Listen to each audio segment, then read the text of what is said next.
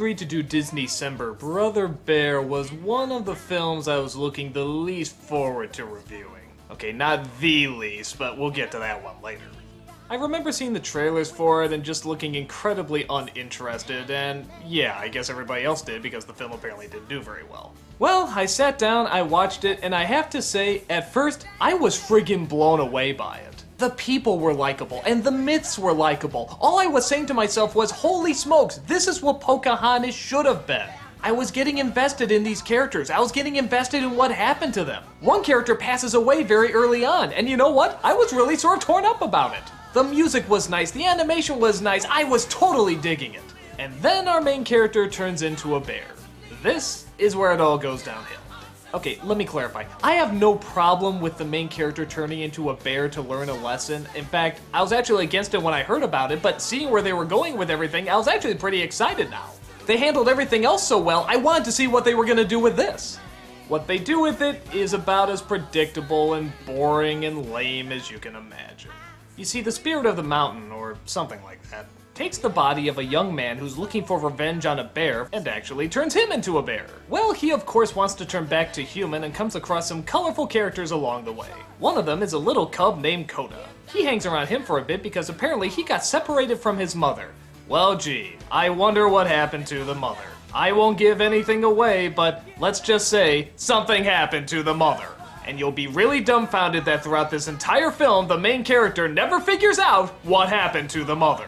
And throughout the whole film, the bear is trying to get to the top of the mountain to figure out how to change himself back.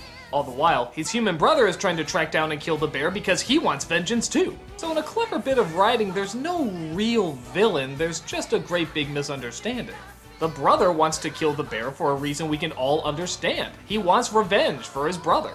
And while of course we see it's misled, we can sense the passion and the love that he had for his brother, hence why he's going to such violent needs. In fact, this whole story turned out to be a pretty good setup. It had a good beginning and it had a good ending. But like I said, the middle is where the problem comes from. When the animals have to talk, it's pretty annoying. The language the humans had for the most part is pretty timeless, but here, the animals say stuff like dude and I spy and they pinky swear and do all sorts of other modern things that people do.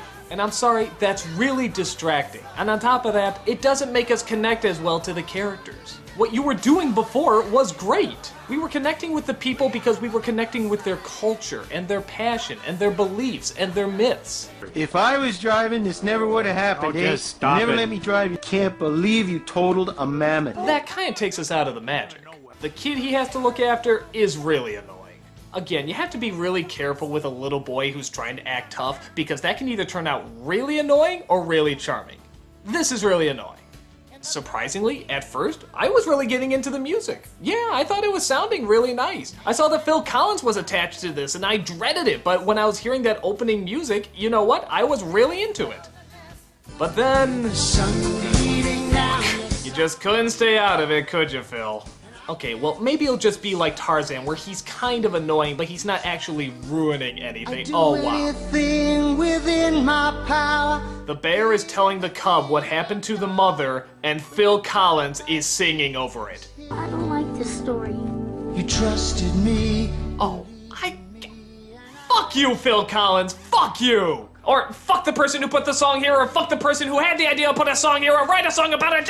Fuck somebody! This is the worst placement for a song ever. Guys, why couldn't you just go with a musical score here? I mean, really? You need Phil Collins to come in and sing? It's sad! This part is sad! You're supposed to cry right now! The bear is sad! Oh, look, he's really torn up! I'm not gonna let the scene just play! I'm gonna tell you how to feel! Oh, I'm Phil Collins! I'm Fuck you! Ah, so yeah, the obvious plot that anybody can figure out, the modern talk, the Phil Collins songs, you'd really think I hate this movie. And, well, yeah, I do really hate parts of it, but damn it, those other parts are so good! I mean, talk about being so close and yet so far!